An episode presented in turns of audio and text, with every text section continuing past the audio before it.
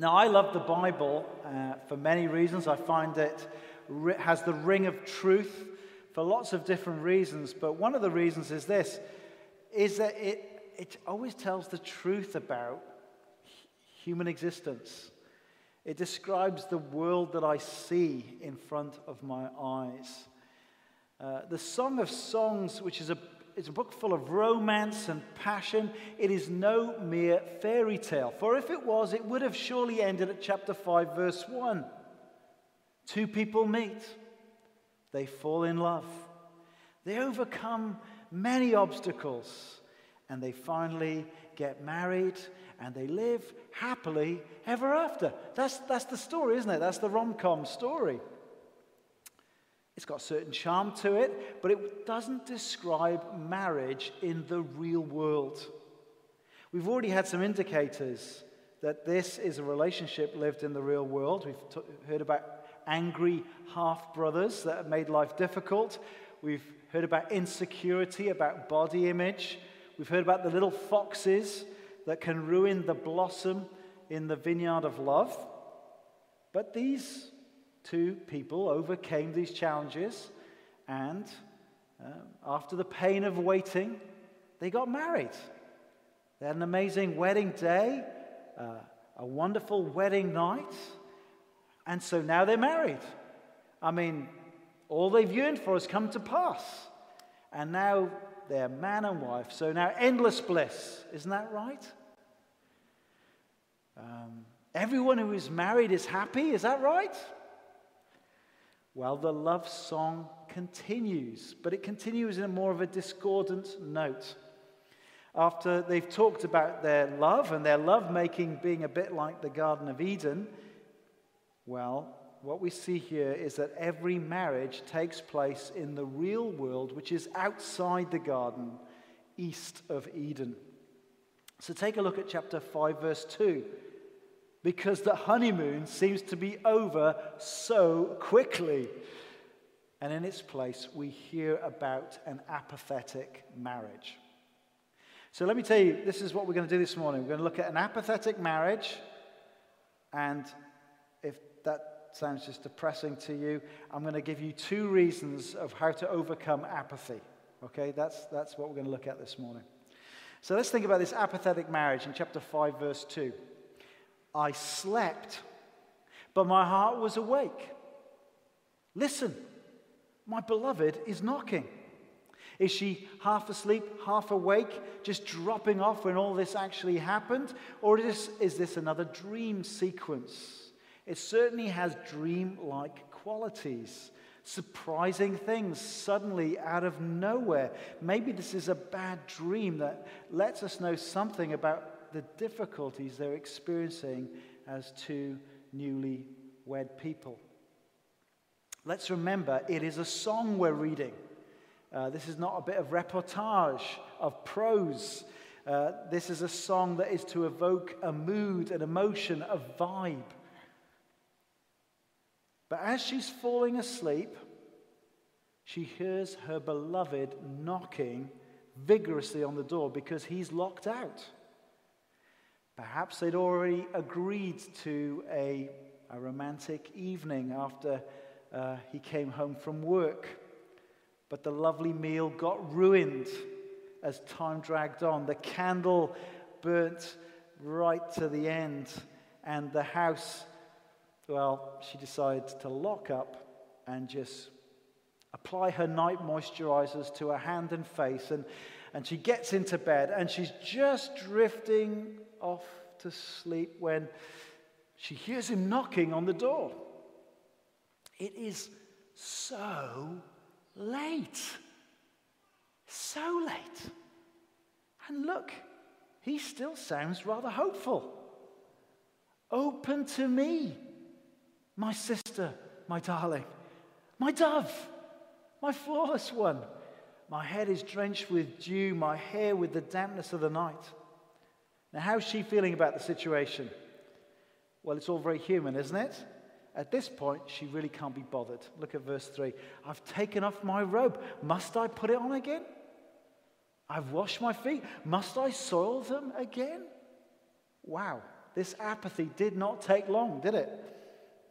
Now, there's various internet memes going out there which kind of go like this: how it started and how it's going. So how did it start? Well, remember chapter one, verse two? Before they were married, in those early days of dating, her great desire was this man would get her into his bedroom. Let him kiss me with the kisses of his mouth. Take me away with you. Let us hurry. Let the king bring me into his chamber. That's how it started. How's it going? Chapter five, verse three. Well, the king married her, and now she's living in the palace. Uh, she's all cozy and comfortable in the king's bed. But when the king turns up at a very inconvenient time, she really can't be bothered. She was nearly asleep. I was nearly asleep. It just feels like too much hassle to kind of get out of bed, put on a bathrobe, and get her feet dirty again to walk across the room just to unlock the door and welcoming him. I mean, she's she's not minded to inconvenience herself at all for him. Frankly, she can't be bothered. Now, why is this such a helpful part of the song that's here in the Bible? Well, firstly, because it's biblical realism about marriage. It's so honest. It's so truthful about our human predicament. I remember when I was engaged to Shona, uh, I was in a Bible study group in Glasgow, and it was all sorts of angels in the group, and we were studying through the book of Titus. And honestly, as I read it, I couldn't understand why this was in the Bible, and I and I said this actually out loud to my embarrassment. I said, now why is it that older women are instructed to teach younger women how to love their husbands? Why is that in the Bible? Didn't make sense to me as a young engaged man. And this older woman smiled at me and tutted, and she said, oh, young love. Now thirty years on, I understand this. I understand this. But when you do marriage prep sometimes with a, a, young, a young couple, you do look at them and think, they really think that they're going to they're going to beat all the odds and they're going to have the perfect marriage. Never a cross word. No tension. I mean, that's how they seem to act. And I would say to those people about to get married this summer, it's best to get rid of those foolish notions really early. Dave Harvey wrote a very helpful book on marriage with a great title, When Sinners Say I Do. That's the challenge of marriage, isn't it? When sinners say, I do. It's all too easy when you're married to take your spouse for granted. It's all too easy to forget how amazing this person is, that they should link their life to you as a life partner. And, and it's so easy for personal selfishness to spoil the intimacy of marriage.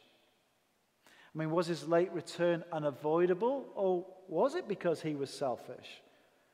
Uh, was all this talk of uh, uh, love talk a bit insensitive considering the time he turned up? Well, we don't know. But he does want to be with her. Open to me, my sister, my darling, my dove, my flawless one. And she's thinking, yeah, right. Must I? Must I? And so couples about to get married, be prepared for this. These tensions, these times of apathy don't mean that you've married the wrong person. Doesn't mean it's all over. As you're going to see, we're going to work, they, they work through this tricky moment, and it does actually seem to get worse before it gets better, by the way. But this is biblical realism about marriage. But also serves as a spiritual warning, I think, to us as Christians. It is quite possible to enjoy all the benefits of being united to Christ and to so focus on those benefits that we actually become apathetic to our actual relationship with Jesus. See, one of the things I have observed about church life now for many, over many decades of being in churches, is that some people love to come along to church because they love the community.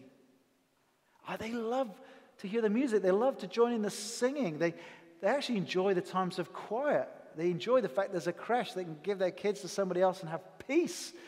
and rest in a service for a while.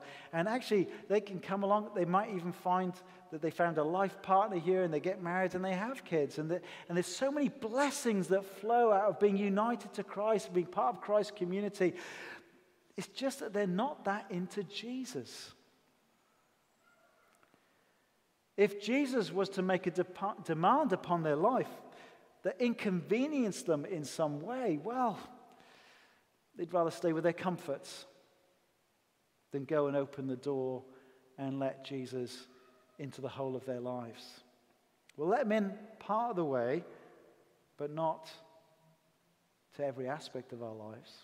We don't want him messing around with our careers or our hobbies or our bank balance or our, our, our relationships in a way that would inconvenience us. And the truth is, is that we can be sleepy Christians, you know? Half awake, half asleep, enjoying our rests and comforts so that we no longer pay attention to King Jesus, who is wanting in on the whole of our lives. Now, churches can get like this. As we remembered last week, um, the church in Laodicea described in the book of Revelation. They, how did they see themselves? How things are going? Well, they were rich. They were wealthy. They were comfortable. They were happy in their church life, in their half-hearted, apathetic, lukewarm state. They, they were doing fine. So much so that they had noticed, had not noticed, that the very person who was the reason for their church wasn't even in the building. He was outside the church. He was knocking on the door and said, "Can I come in, please? Here I am. I stand at the door and knock. If anyone hears my voice and opens the door, I will come in and eat with that person and they with me." And the thing that we need to remember is that he is the King, the King of Kings, and the church is his bride. There is something so tragic about a church without Jesus at the center of it. But he wants in, if you notice. In the song, the husband starts rattling the door. There must have been some latch hole that you can get your fingers through, and he's trying to get to the bolt mechanism. And verse four, "My beloved thrust his hand through the latch opening. My heart began to pound for him." The sight of his hand, trying to get at the bolt, wakes her up to the situation. But by the time she finally acts, it seems to be too late. Look at verse five. "I arose to open for my beloved, and my hands dripped with myrrh." Was that the kind of the moisturizer? I don't know. "My fingers with the flowing myrrh on the handles of the bolt. I opened for my beloved, but my beloved had left." He was gone. My heart sank at his departure. "I looked for him, but did not find him. I called for him, but he, he did not answer." What Joni Mitchell sang about ecology can also be true about relationships. Don't it always seem to go that you don't know what you've got till it's gone? Her selfish response that delayed to move towards him delayed too long. So when she came to finally open up the door, he was gone. That heart-sinking moment when you know you've blown it. Those stupid words, those that petulant display, and suddenly you deeply regret that the one you loved has gone. She looks. No sight of him. She calls. No answer. The heart that had begun to pound sinks like an absolute stone. He's gone. And she kind of gets desperate. It's like a state of panic almost. She heads out into the streets of the city late at night in a dressing gown. And she's looking and she's calling for her beloved. And this to me just makes me think it does feel like a dream sequence, a bit of a nightmare. For now, with her beloved gone, she's all alone in the city without his protection, and she gets roughed up by the night watchman. They mistake her for some sort of floozy, and they they take her cloak. She's she's left, sounds almost like she's left naked on the street. She's exposed. She's bruised. her selfish actions have just spiraled downwards into this absolute nightmare. In fact, into a very scandalous moment. And then another dreamlike element. Suddenly, other women in the dream appear, and she calls out to the daughters of Jerusalem, charging them, "If you find my beloved, what will you tell him?" It's as if it's an appeal for them not to tell her husband about her behavior that caused this nighttime scandal. It's not entirely sure exactly what's going on in some of these bits, but she does want them to pass on this message that if if they find him, that she is lovesick for him. "Tell him," she says, "I am faint with love." Now, just a few reflections on this. This is surely a warning about the damaging impact of being selfish in a marriage. If it goes on repeatedly, unchecked, then the damage can grow and grow, and we might find that when we finally move towards the person that we love, it might be too late. See, our words matter. Our actions matter. They're either going to strengthen or weaken our marriages. Secondly, this is a warning to churches that leave Jesus on the outside for too long. Churches and denominational leaders can love all the trappings of church life, but be happy to leave the risen Lord Jesus Christ out. Only on Friday, I saw a tweet by an Anglican minister who wrote this: "I love everything about my job, and I wouldn't do anything else, but I don't believe in God. I reckon a decent-sized minority of my peers are the same." Now, I mean, that lacks both integrity as well as being totally tragic, isn't it? To miss out on the, on the best thing. God, he is the good news. To have him is the good news. And if you don't think he's there, why would you waste your time? Especially in an Anglican church wearing funny hats and funny dresses. I don't get it. To ignore his word and to pursue our own comfort and even pursue the things he hates is going to make us obsolete and absolutely worthless as a church. Jesus warns the church, again, the church in Ephesus in the book of Revelation, that they had forsaken their first love. And if they don't repent, he would come and he would remove their lampstand. They, they, would, they wouldn't be his church anymore. And I think there's a warning to, to our souls. I mean, we've already considered here Uh, in this series about this peculiar thing that Christians can experience where we feel an absence of Christ. And we can see that it happens not through any fault of our own. It's part of the experience of believers. But we should notice here that the sense of absence of Christ has come because of selfishness, because of ignoring and pursuing selfishness. And what I want to say is that there are seasons and times of opportunity for us as Christians, and if we miss them, they are gone. Healthy, gospel-centered churches do not always stay healthy and united. And our access to Christian fellowship can suddenly be taken away. I mean, that's what we've experienced in COVID, isn't it? We just assumed that every Sunday we'd be able to go to church, every Sunday we'd be able to sing. And it went like that. And who knows about our health? I mean, a very healthy football player can collapse on a pitch and nearly lose his life. We can't presume that, oh, we're always going to have tomorrow and tomorrow and next month. Next month I'll be serious about, you know, with Jesus. But I've got other things going on right now. Don't presume. Today, if you hear Jesus knocking on the door of your heart, open the door to him. Do not delay.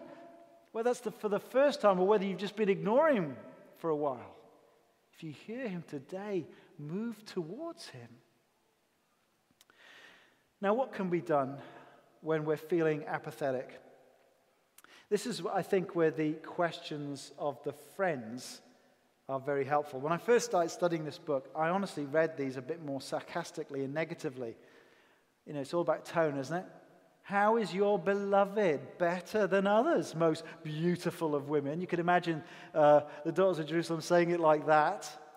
But I heard a really helpful uh, talk by Pete Woodcock on this, and I think I'm convinced by his argument that these friends are actually trying to be helpful. And what we're reading here are two great questions uh, for apathetic spouses to think about, or two great questions for apathetic Christians to think about if we want to offer them biblical counsel. Two great biblical counseling questions, okay? Here's the first one. How is your beloved better than others? See, this woman has got herself into this crisis and this potential scandal.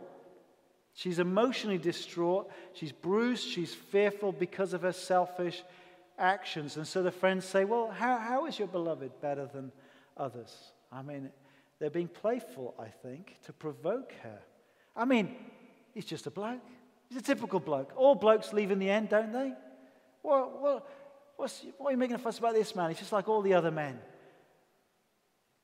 Well, that just gets her thinking. What do you mean? He's just like other men. Oh, no. Verse ten. My beloved is radiant and ruddy, outstanding among ten thousand. I mean, they've rounded her up, and off she goes. She starts recalling the man that she loves. And in her love, her, her estimation of a man is absolutely stratospheric. Put up ten thousand men, my man stands out among ten thousand men. From head to toe, he's pure gold. Look at verse eleven. His head is purest gold. Verse fourteen, his arms are rods of gold. Verse fifteen, his feet and toes are pure gold. From head to toe, he's pure gold. He's kingly, he's precious, he's imperishable, he's dazzling. And while she does praise his buff, uh, handsome, attractive body, that his whole appearance is, is like someone strong and tall, like the cedars of Lebanon. Really, the focus at the beginning and the end is his face. A full head of black hair, quite possibly a black beard suffused with nice-smelling perfumes on his cheeks. Uh, those eyes, they're like, like jewels floating in, in pure milk, and they're alert and lively like, like doves. His lips, they're like lilies uh, in his words and in his kisses. And look how she finishes verse sixteen. His mouth is sweetness itself. He is altogether lovely. This is my beloved. This is my friend, daughters of Jerusalem. Do you see what this question has provoked in her? It has moved her from being focused on herself to being preoccupied with her beloved. If she started this song being kind of apathetic towards her husband, the question has caused her to recall and uh, recount the reasons why she loves him so much. He's not like any other man. This one who is her lover, her friend, he is altogether lovely. Now, I think there's something important here that will help apathetic marriages. The way back is to stop thinking about yourself, to deny self, to stop making the marriage all about you, me. Uh, and to never lose sight of what attracted you to this person in the first place. To not take what you've got for granted, but to notice, again, the beauty of the one who captured your heart from the very beginning. I'm reading a fascinating book by Malcolm Gladwell at the moment uh, entitled Blink, and his big idea is that there's a part of your brain that makes snap helpful decisions even before you're conscious of it. But in it, he recounts the research of uh, a man called John Gottman. And uh, John Gottman has uh, done studies of marriages that are struggling over years, filmed lots of couples, married couples talking together, and followed the story of their lives. And actually, he's got to a place now where he says he just has to watch three minutes of a video conversation between a husband and wife, and he can very accurately predict whether they're going to stay married or they're going to get divorced. Just three minutes. And what is the crucial thing that he's listening out for? He's looking to see if either of them show any signs of contempt for the other. Our words matter. Tender, loving speech is critical for maintaining a healthy, warm marriage. Words that praise and build up the other person are so important, while indifference and contempt will destroy a marriage. In fact, it'll destroy any sort of relationship. And I think this is also an important principle if we have become apathetic Christians. You know, if we find that we're spending lots of time being self-focused and we're obsessed about our own comforts and we're moaning a lot about uh, the perceived hardships of our Christian life, or, you know, the hardships of getting out of bed in the morning to read the Bible or to pray, the hardships of having to book tickets and come down to church. Oh. When apathy starts kicking in, then we need to be freshly stirred to consider the incomparable Christ, who is the reason that we gather, who is at the very center of this church. How is your Jesus better than others? Do you know anyone who compares to Jesus? Not a rhetorical question. I'd be really interested to know. Do you know anyone? I, I don't. I don't know anyone. Think, I mean, his teachings are incredible. Those parables are amazing. Those words that he said just always turn me upside down. Love your enemies? Who says that? We're in a cancel culture where stupid things you tweeted as an eighteen-year-old will ruin your cricket career. We just don't know what forgiveness is. We desperately need it. We don't do it.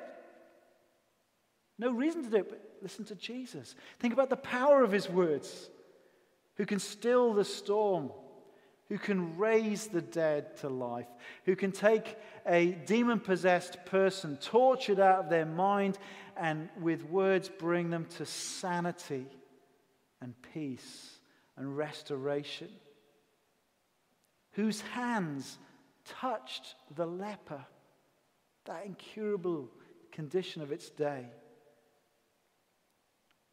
Those feet that walked on water. Those feet that took him all around Israel, preaching and proclaiming the news of the kingdom and the good news that was for everyone. Do you know anyone who compares to Jesus? He who willingly offered up his back to be scourged, who offered his face to be spat upon, who allowed the very ones whom he had created to pull the hairs out of his beard, who submitted that his hands and feet would be nailed to a cross, and who then said, "Father, forgive them, for they do not know what they're doing." Do you know anyone like Jesus? Does anyone compare to Jesus? Think of the glory of Jesus. Remember, the disciples just had a brief insight into his glory during his earthly ministry when he was transfigured before them, and the glory just kind of blinded their eyes.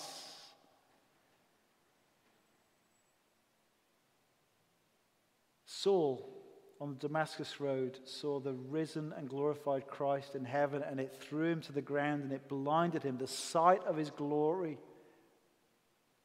The Apostle John saw a vision of Jesus standing among his churches, and his eyes were like blazing fire, his feet like glowing bronze, his voice like the rushing waters, His face shone like the brilliance of the sun in the middle of the day, and John fell down before him like a dead man until he felt the hand of Jesus go on him and heard the words, "Do not be afraid. I am the first and the last. I am the living one. I was dead. And now look, I am alive forever and ever, and I hold the keys of death and Hades."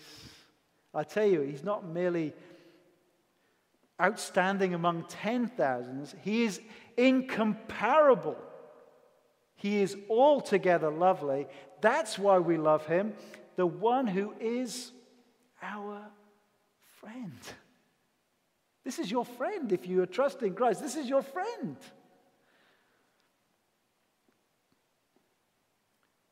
Well, that's the first helpful question to overcome apathy. Here's the second, in chapter six, verse one to three. Where has your beloved gone? Where's your beloved gone, most beautiful of women? Which way did your beloved turn that we may look for him with you? See, after that description, the friends go, wow, he sounds quite amazing. Uh, uh, we better go and find him for you. Uh, which direction did he head? Where did he go? And here's another point that makes it feel to me like this is a, a dream sequence. Because suddenly she discovers he's not missing after all. Look at verse two. My beloved has gone down to his garden. That's how she described herself. To the beds of spices, to browse in the gardens, and to gather lilies. I am my beloved's, and my beloved is mine. He browses among the lilies. This is such an important principle. Notice with me the astonishing power of praise, of declaring your adoration. This is a song that moves from apathy, experiences awful absence, and then moves in this to this ardor. Her defense of her man that spurred her to verbalize praise for her beloved just opens the door for the king to return and for intimacy and fellowship to be enjoyed again. And so to my non-Christian friends uh, listening today, do you want to know this incredible Jesus? There's no one like him. Do you want to know him? Where, where do you go to find him? Well, go where you find people praising his name. Keep coming back to church. Find ways to spend time with people who know and love Jesus and who talk about Jesus. Be around those sort of people, because those are the people Jesus likes to be around, and you will meet Jesus if you go there. And my Christian friends, who perhaps you're feeling a bit apathetic, this is the way back.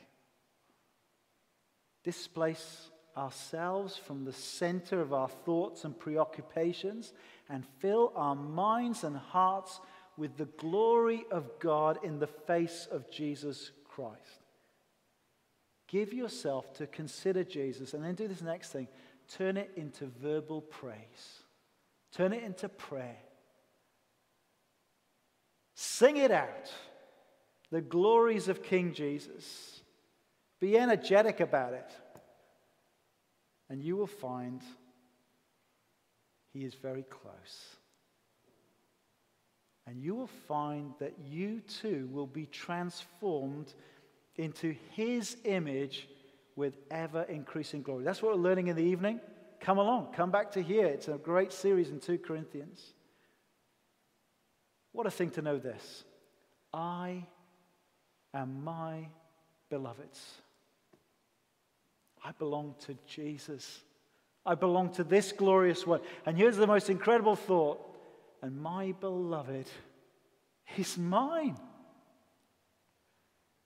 Being united to this Lord Jesus Christ just transforms everything.